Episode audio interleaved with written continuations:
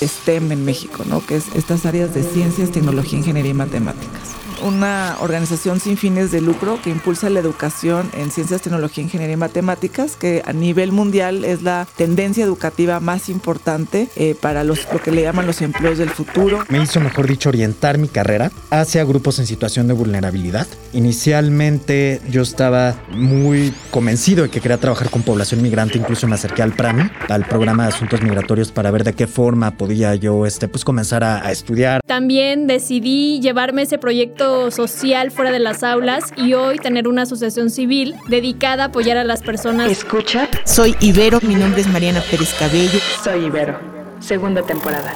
Un podcast Ibero.2, canal digital de la estación de radio Ibero 90.9.